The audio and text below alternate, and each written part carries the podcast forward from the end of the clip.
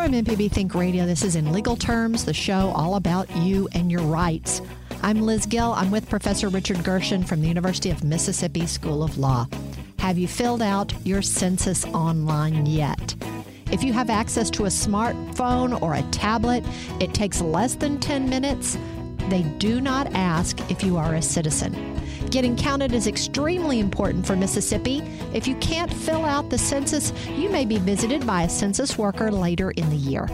Today, we're going to broadcast our census episode from January 28th of 2020 when our guest was John Green, director of the Center for Population Studies at the University of Mississippi. This is in legal terms on MPB Think Radio.